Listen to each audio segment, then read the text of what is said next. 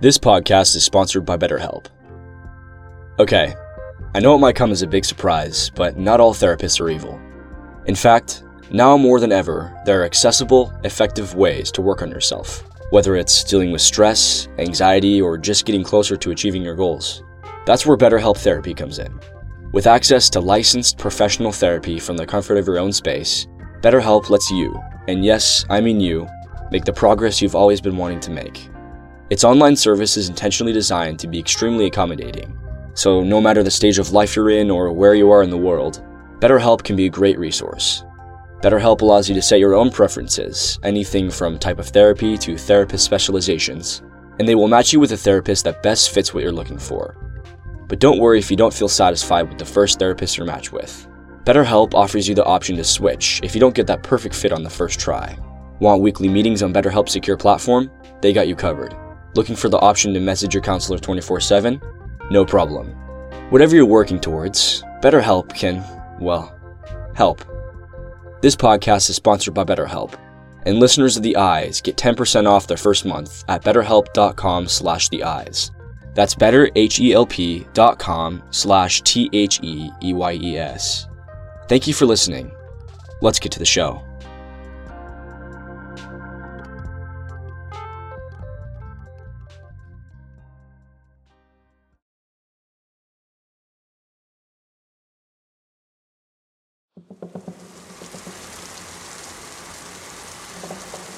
I pulled up to the Institute in the dark, stopping 200 feet from the entrance with my headlights off. I walked silent but fast. The crunch of the leaves were drowned out by the hiss of the rain. I moved past the bright lights of the Institute, sharp enough to cut through the darkness but not enough to reach me. I circled around to the side of the building where the lights weren't as bright and no one was around to see me. Or so I thought. I heard a scraping noise below me. I stepped back and dove behind a fallen tree. A figure emerged from where I was standing not ten seconds before and darted into the pitch black woods. After another minute, I got up and approached the ground. A large metal trapdoor sat slightly ajar. I lifted the handle and it creaked as the earth opened up into a mossy stone staircase. I took one step into the crypt and strained my ears. I thought I heard a voice, and it was familiar. Then, mid step, two hands pulled me off my feet and onto the muddy forest floor. Before I could get a word in, it spoke. I'm not here to hurt you, it said. I know what happened to the Luna brothers.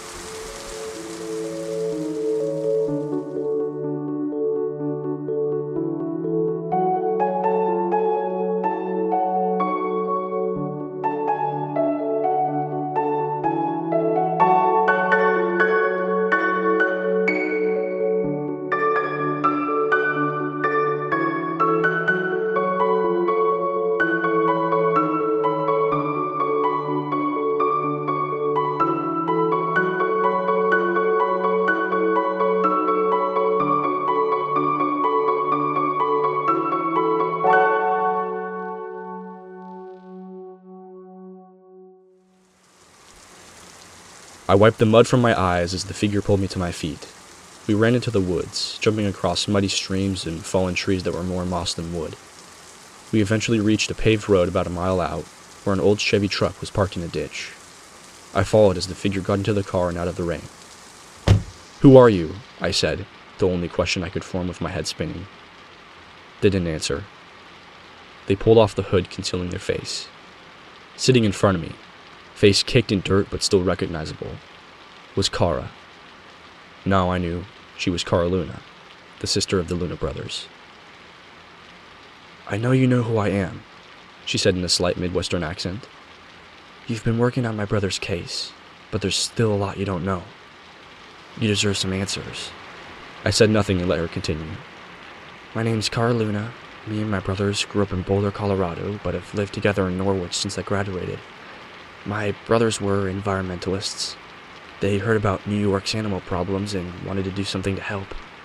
I was interested in other things, but when we heard about prosperity, that intrigued me. My brothers got a weird note from some anonymous person saying prosperity was involved in some sketchy business with pigs in a place called Good Life Butcher. They were confused at first, thought it was just some joke. I definitely wasn't convinced. Why would an institute like that be involved in anything remotely related to these pigs? But my brothers got a few more notes and eventually decided to check the place out. They took a tour of the place but weren't satisfied, so they planned to come back at night to check the building. They wanted me to come, to be the driver and keep an eye out. I thought this whole thing was pointless, but they were set on this a stakeout. And if I could keep them out of trouble, I thought I might as well go. They went around to the side of the building and they were describing what they saw through their phones as they went. They brought a camera to take pictures of anything suspicious, but they found nothing above ground. They looked around the building for a while without finding anything, and then Felix tripped on a piece of metal and they found a trapdoor. They went inside and walked down a hallway, describing it to me, until they came to a room with a set of locked metal doors. They decided to leave and come back with crowbars and lockpicks, which they didn't know how to use. But they got lucky, and someone opened the door from the inside. They hid behind some crates so they couldn't see who it was, but they said he looked like he was wearing a police uniform. I spoke up. That would be Dr. Klein. He's the, or was the coroner, and an officer in my department, I said. Yeah, could be, Kara said, and then continued. My brothers slipped through the doors, and when they got inside, they described it as kind of a laboratory. I was confused. I knew that Prosperity did experiments with people in their main building. Why would they hide another lab below ground?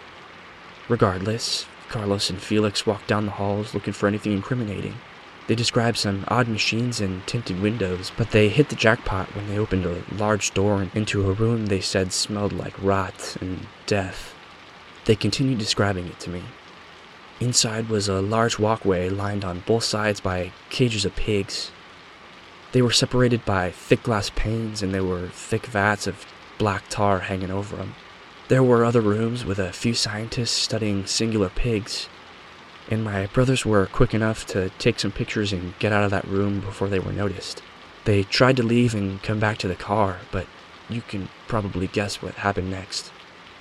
Um, they went out the way they came, through that metal door, but they had to hide in a closet when some people came around the corner. They were too late, though, and that's when I lost contact. I knew they were gone. I searched for a camera where their bodies had been found around 28th and Marvin, but I couldn't find anything. That's why I need to get into the Institute just now. Get that camera, find the evidence of what's happening down there, and get out.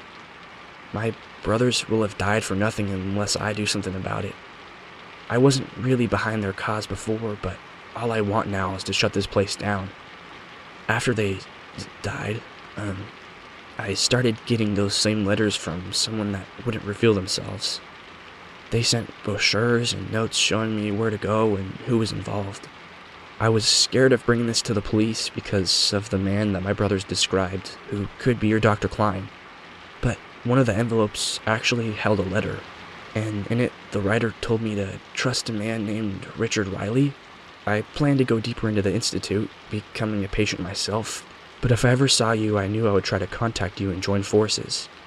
That's what happened today in the complex. I couldn't tell you what was really going on, so I gave you a hint about the back of the building. Van Door, Van Back, it wasn't the best clue, but it seems like you got it. I need your help, Detective. If even people at the police department are in on this, who else is gonna help? I understood everything she was saying, and it felt energizing to me that at least one person agreed. We needed to stop this. We need a plan, I said, writing down my address. Come to my apartment tomorrow. I was sent those letters too. We're going to figure this out. I don't know what's going on with my department in this whole racket, but I know which side I stand on. Your brothers didn't die for nothing. We'll make sure of that.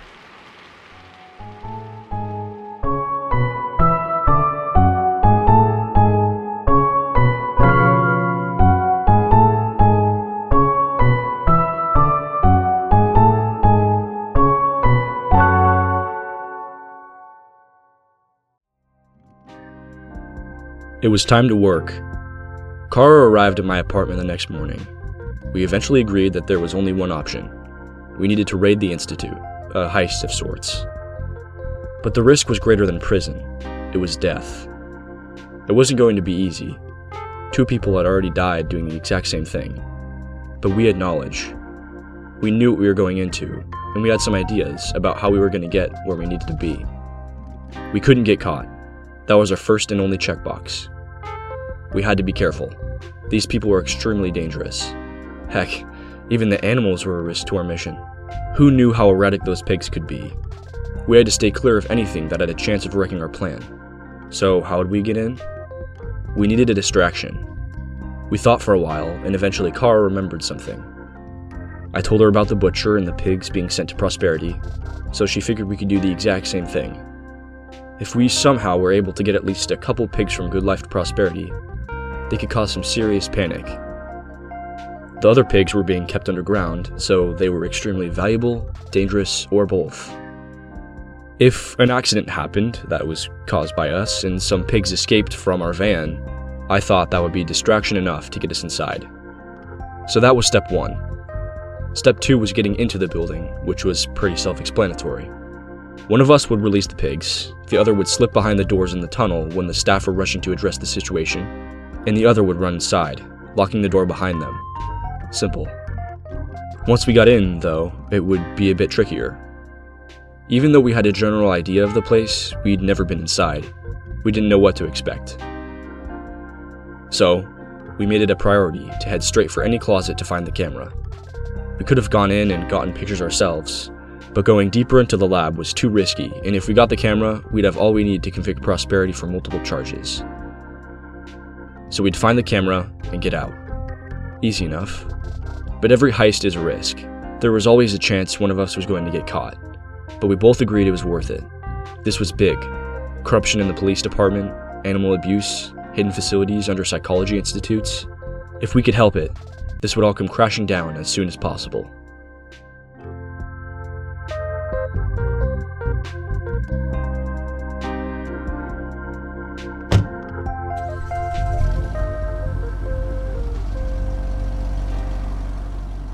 We first made our way to Good Life.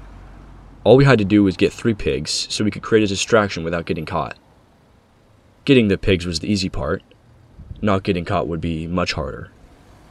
If Good Life and Prosperity were working together and they found out about our heist, no doubt Prosperity would crack down on security and our whole mission would fail. So, we had to have a foolproof plan for getting the pigs out of Good Life. Any regular person might have called this an impossible task, but we had one advantage. We knew things. Not everything, of course, but we knew something was going on with the pigs and Prosperity. If we could convince the people at Good Life that we were in on it, our chances of leaving in success would be exponentially higher. So, that's why I went in by myself, in uniform, with no disguise. See, the thing was, is that I knew Doc was in in all of this. He was an officer too, and if he was roped up in this, the chances were that another officer was too. So, I'd play the part. Kara would stay in my car until I came out with what we needed pigs, and a van to carry them. I walked into the front office of Good Life and went straight to the receptionist, who was still as well dressed as ever. You're back, he said, looking up this time. You have an appointment, I presume? Actually, I'm here for a pickup for Prosperity. We need a few more pigs over there, and I'm going to need to borrow a van to get them there. Lying wasn't my thing, but I could feel the confidence radiating from me. I felt like I could have actually been there for reasons that I said.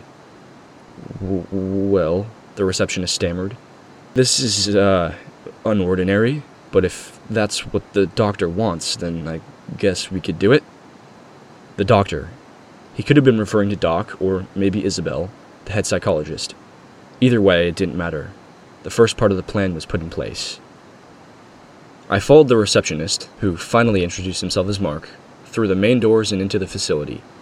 There we stood on a ledge overlooking most of the machinery, all unsuspicious, though I couldn't see any pigs yet. There were about 20 workers, all manning their stations and packaging meat products. I tried to make myself look as imposing as possible, though that wasn't much because I wasn't wearing a belt or any scary equipment. We walked through a maze of machines until we reached another room with a sign over it labeled Animal Sections. We passed through the doors and around workers walking the other way who seemed genuinely cheery for a slaughter room. They must have not known what was going on here, kind of like me. How many pigs do you need? Mark asked as we walked through another doorway. Three, I answered. Four would be too many, and two would just be an annoyance. Mark nodded without turning and continued walking at his annoyingly fast pace. We only have one van available at the moment, but it should work great, he said. He led us into a hallway that led outside. Through a window in the wall, I could see pigs, dozens of them, all bunched together in a huge room. Set aside was a smaller group of pigs with a small ramp and a metal door separating them from the outside. Those were the pigs I needed. We walked outside, and Mark pointed to a van in one of those loading docks. Drive that over here, and I can get some guys to load up the pigs fast, he said, handing me the keys. I didn't hesitate. I got into the van, put it in gear, and then backed up to the last loading bay where I'd seen the men get the pigs from two days ago. I almost dropped the keys out of nervousness. My hands were shaking and I could feel my palms sweating. I had to finish this up quick. I backed up, and two employees unhinged the back of the van to load the pigs in. I saw Mark tell them something and then look at me, but I couldn't let my nerves get to me. I had to fight paranoia at all costs, or it would give me away. Then, I felt the truck lurch as three enormous animals stepped into the back. They were just pigs, but man, they were heavy. The workers closed the truck and hit the fender to signal that it was fine for me to leave. When I pulled out of the slot, I only saw Mark and the other employee walking back into the building. Where was the second worker? Paranoia was getting to me again. I shrugged it off and pulled out of the parking lot towards the front of the building. Kara had driven down the road a ways so I could pick her up without having to leave my car in the Good Life parking lot. I drove as fast as possible without being suspicious, and then I picked her up as I turned down the road. It all went well? She asked, surprised that something hadn't gone wrong. Yeah, we have the pigs, but I think the guy was suspicious of me. I just walked in there with no explanation. He was talking to some other guys, and I think they suspected me of something. Well, it doesn't matter, Kara said. We have what we need. There's no point in being paranoid. Maybe there is, I said.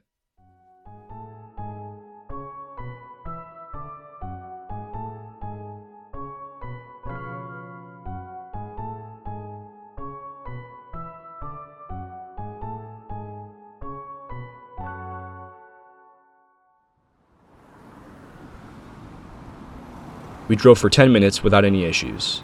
And then, we heard a knock at the back of our heads. Is that coming from inside the van? Kara asked. It's probably just the pigs, I said. There's no way it's anything else. The knocks continued. And then, a shout. It was more of a scream, but no pig could ever make that noise. Yeah, there's definitely someone back there, Kara said with a start. Shoot. Ah, I saw one of those workers disappear before I left. They must have put him in the back of the van to keep tabs on us, I said, annoyed at myself for not paying attention to my suspicions.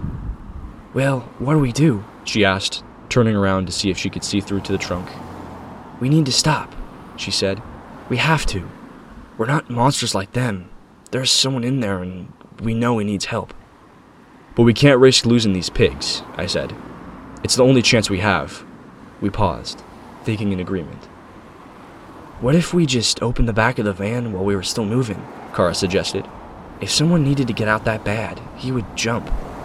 There's no chance the pigs would, though. Their survival instincts would keep them in the van. I tried to argue, but there was nothing else I could think of. We would have to do it. Luckily, there was a button that opened the back doors, but it was still a risk. What if the man took a pig with him as he jumped? What if all of the pigs fell out and we had nothing else to go on? It was a risk we had to take, this guy's life was still worth more than what was going on here. We couldn't take it from him. I hit the button and we heard the doors shift open. Then, the yelling stopped. And as we continued down the road, something showed up in the rearview mirror. We were right. There was a man in the back of the van, and he did choose to jump out. One pig, however, decided to chase after him and jumped out of the back of the van too. I forgot that these were psycho pigs. Now we had to work with two. Still, we had something. I pushed the button to close the doors, and we continued down the road.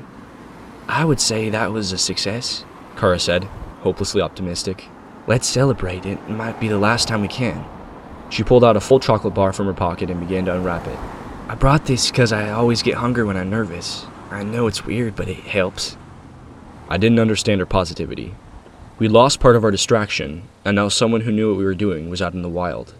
We needed to celebrate later, if we made it out. I shook my head, and she shrugged. We'll need all the energy we can get, she said. As she unwrapped it, Another noise came from the back. This time, it was definitely the pigs. We felt the truck lurch, and Kara dropped her chocolate on the floor. Geez, why would they do that? She asked, annoyed. Then it happened again. And again. These pigs were angry for some reason, and we had to figure out why, or else they would break through the side of the van. The only thing that had changed was Kara's chocolate. Put that away. Wrap it up. Do something to cover it up, I told her. Why? I'm just eating, she said. Just do it. I want to see if it's the reason why the pigs are going crazy. She picked up the chocolate, wrapped it up, and put it in her pocket. The pigs stopped instantly. Huh. How did you know to do that? The chocolate was the only thing that had changed between the calm and the chaos, I said. I think they're attracted to it somehow. Maybe it makes them angry? I don't know how they would tell, though. I heard somewhere that the pigs can be really good at smelling, she said. Maybe that's it? When they smell chocolate or sugar, they get angry? That's so weird. There is no way we could know. I remember the farmers, um, the fishers, mentioning something about the pigs maybe getting angry at the candy. It didn't matter though, and the institute was coming up. We turned onto the long, nicely paved road lined with the small lights and thin trees swaying in the mist. It was starting to get dark, and the lights that lined the road cast eerie shadows on the forest in front of us. It's time, I said. We pulled into the back parking lot, the gravel crunching underneath our wheels. You ready? I asked. You know the plan. Let's get in and get out. Nobody sees us, she said. Then, she stepped out and ran into the woods. This was no time to risk getting trampled by pigs. I backed the van up to the front of the building and pressed the button to open the doors. Then, I took the phone book that was kept in the glove compartment and opened my door. I could see Jeanette, the receptionist, get up from her desk and walk towards me. Without hesitating, I shifted the van into reverse and dropped the book on the gas pedal. I jumped out as it lurched back, crashing into the front window and making a way for the pigs to make absolute chaos in the wreckage of the entrance. I didn't stick around to see, though. I sprinted around to the side of the building where Kara was waiting. We opened up the secret in ground doorway and jumped through the passage, sprinting to reach the crates where we would hide and wait to get in. We were right. The distraction worked. As we crouched in silence, we could hear the thick metal doors clank open, and then 10 or 15 guards and scientists rushed out to repair the destruction. As the stream of people stopped, we carefully stood up. My knees almost gave out from the nervousness, and my hands shook as we ran through the slowly closing door. It worked. We were in.